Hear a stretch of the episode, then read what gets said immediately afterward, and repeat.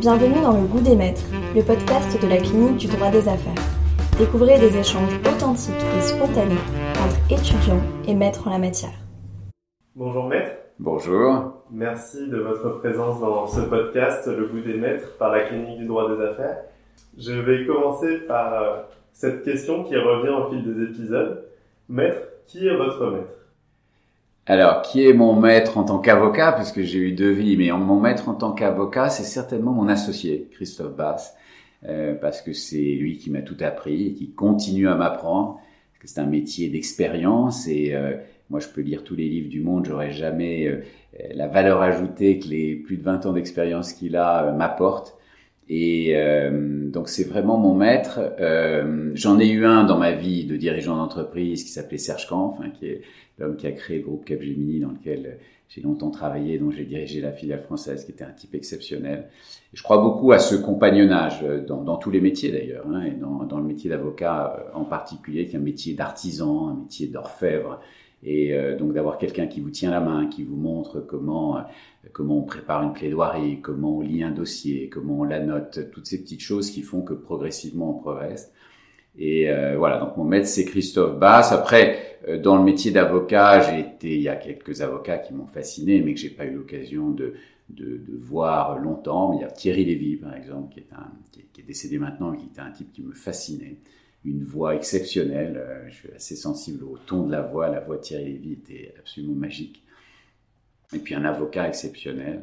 Et, euh, peut-être dans un domaine complètement différent, euh, Maître Eolas, le, blogueur qui, m'a donné envie de devenir avocat. Je, lisais son, journal d'un avocat et, il avait une façon à la fois très pédagogique, mais aussi très humoristique, très illustrée de parler de ce métier.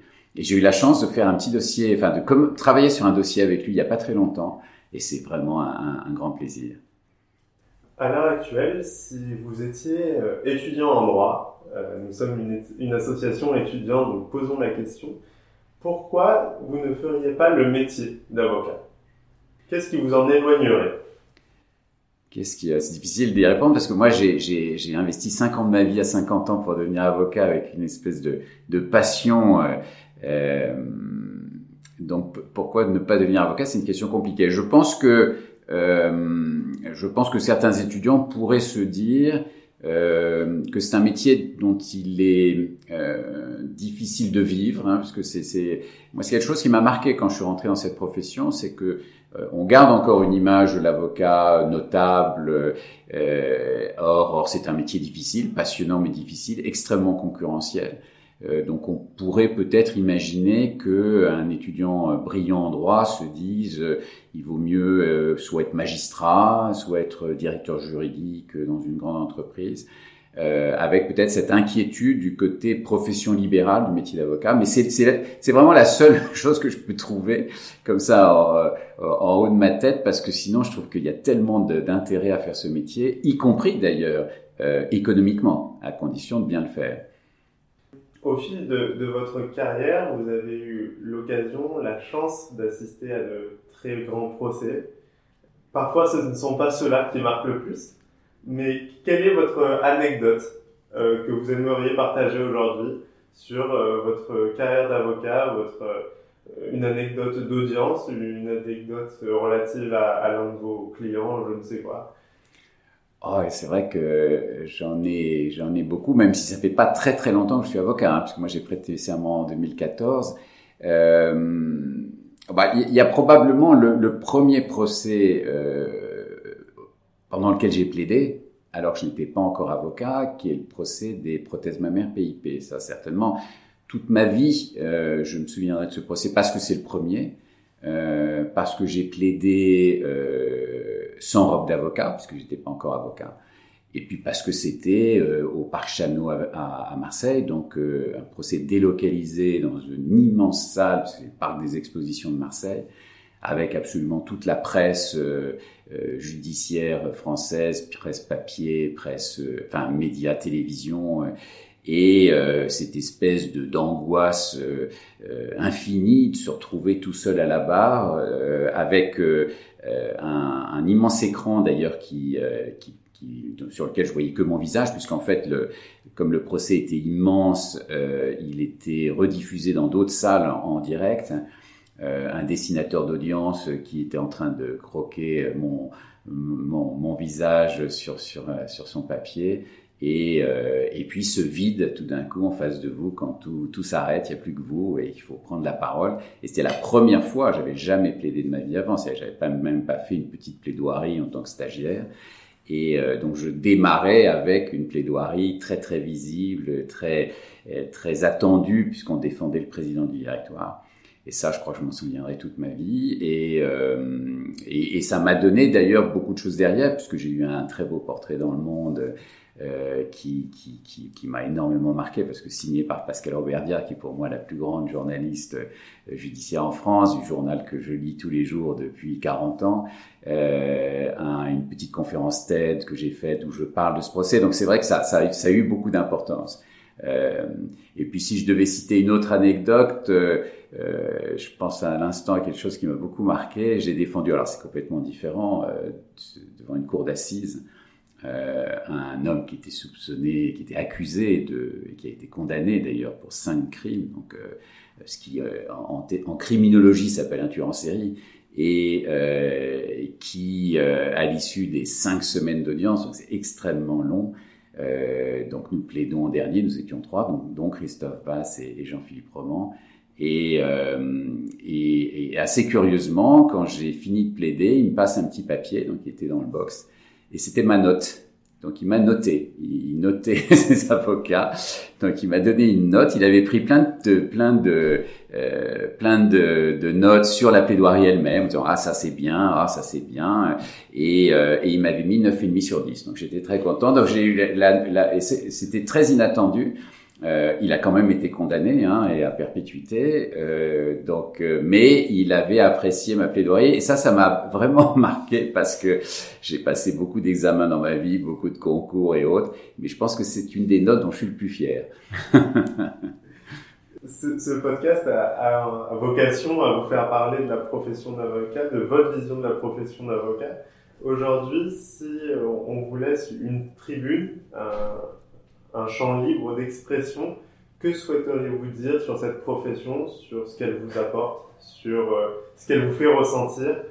Ah, si vous n'avez 15 minutes, ça va être dur parce que je suis intarissable. Moi, j'ai changé de vie à, à 50 ans pour euh, pour faire ce, pour devenir avocat, faire 5 ans d'études. Donc, ça veut dire que j'ai une vraie passion pour cette profession. Et je dis souvent, euh, c'était un rêve et, et, la réalité est mieux que le rêve, ce qui est, ce qui est assez rare. Très souvent, on est déçu quand on quand on réalise son rêve. Non, c'est encore mieux que ce que j'imaginais. Écoutez, moi, j'y vois euh, j'y vois plusieurs choses. D'abord, la, la, la, matière elle-même est magnifique. Moi, je trouve. Alors, moi, je fais que du pénal, essentiellement du pénal des affaires, mais ça veut dire que je, je, je suis dans des situations où des gens risquent euh, de perdre leur liberté, de perdre leur réputation, euh, d'avoir des impacts financiers très importants ou professionnels importants. Euh, donc, il y a cette espèce d'adrénaline et, et, et du, du, de l'enjeu. Euh, la technicité du droit, parce que quand on fait en particulier du pénal des affaires, on est à la, l'intersection plein de droits, du droit des sociétés, du droit de l'environnement, du droit du travail et du droit pénal. Euh, et donc des raisonnements juridiques qui sont assez, assez sophistiqués. Et moi, j'aime cette technicité-là. Euh, plus euh, l'adrénaline de, de, de l'audience et de la procédure pénale en particulier, avec tous ces, ces actes d'enquête, des perquisitions, des gardes à vue. Euh, donc la, la matière elle-même est absolument, je trouve, passionnante. Et puis il y a une autre dimension que moi j'aime beaucoup, euh, qui est le côté entrepreneurial. C'est-à-dire que pour moi, un avocat, c'est aussi euh, un entrepreneur. Et, euh, et, de ce point de vue-là, moi, j'ai avec Christophe Vass, on a créé un cabinet avec une vraie vision, avec un projet d'entreprise, avec euh, des KPI, avec euh, une stratégie de, de, de, développement de clientèle, avec une stratégie d'honoraire. C'est-à-dire que comme une, une, entreprise. Et là, je réutilise finalement tout ce que j'ai fait pendant 25 ou 30 ans dans l'entreprise. C'est-à-dire que notre cabinet, c'est aussi une petite start-up euh, qui a une vision. Hein. Je sais où je voudrais qu'on soit dans cinq ans. Je sais, enfin, j'ai en tous les cas l'ambition d'être euh, à un certain endroit et, et, y arriver d'une certaine façon. Donc ce côté entrepreneurial et vient se rajouter à la matière qui est passionnante. Et je trouve que c'est la somme des deux qui est vraiment passionnante. Que, que vous n'avez pas, par exemple, si vous êtes magistrat, ou si vous êtes même juriste dans une entreprise. Donc c'est un peu cette la, la, somme des deux qui est que je trouve absolument passionnante. Merci beaucoup. Et pour finir, euh, Maître Mazon, qui aimeriez-vous voir à cette place euh, répondre à ces questions? Euh... Ah, il y a, en dehors de mon associé Christophe Basse, qui je trouve à quelqu'un qui a vraiment beaucoup de choses à dire avec une expérience très différente de la mienne. Dans bah, dans, dans, les, dans les avocats, moi que j'admire beaucoup, euh, dans ma matière, j'allais dire, euh, il y a Hervé Temim, euh, qui est un, je trouve un avocat, alors pareil, hein, qui est à la fois euh, excellent dans, dans sa matière et puis qui a créé une très très belle, euh, un très beau cabinet, qui est vraiment pour moi la référence en, en termes de, de, de, de, de cabinet spécialisé.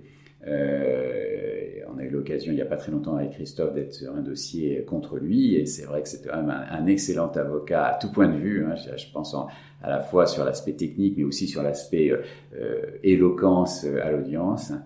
Et l'autre avocat dans ma matière que, je trouve très très admirable s'appelle Éric Dezeuse, hein, qui est chez, chez Bredin Pratt et qui est vraiment le, le pareil, quelqu'un que j'ai eu la chance de rencontrer plusieurs fois. D'ailleurs, avant de devenir avocat, il m'a un peu guidé et donné quelques conseils sur ma sur cette ce projet de devenir avocat, mais qui est extraordinaire, beaucoup d'humilité et puis euh, euh, incomparable, je trouve, en termes là aussi de technique euh, et de capacité à, à, à, défendre un dossier.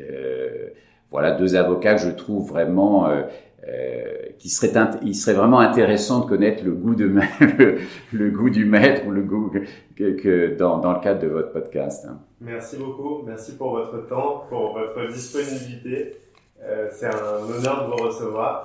Nous sommes vraiment euh, honorés euh, de, de, votre présence. Merci à vous. C'était le goût des maîtres avec Maître François Mazon. Retrouvez-nous sur toutes les plateformes et n'hésitez pas à vous abonner.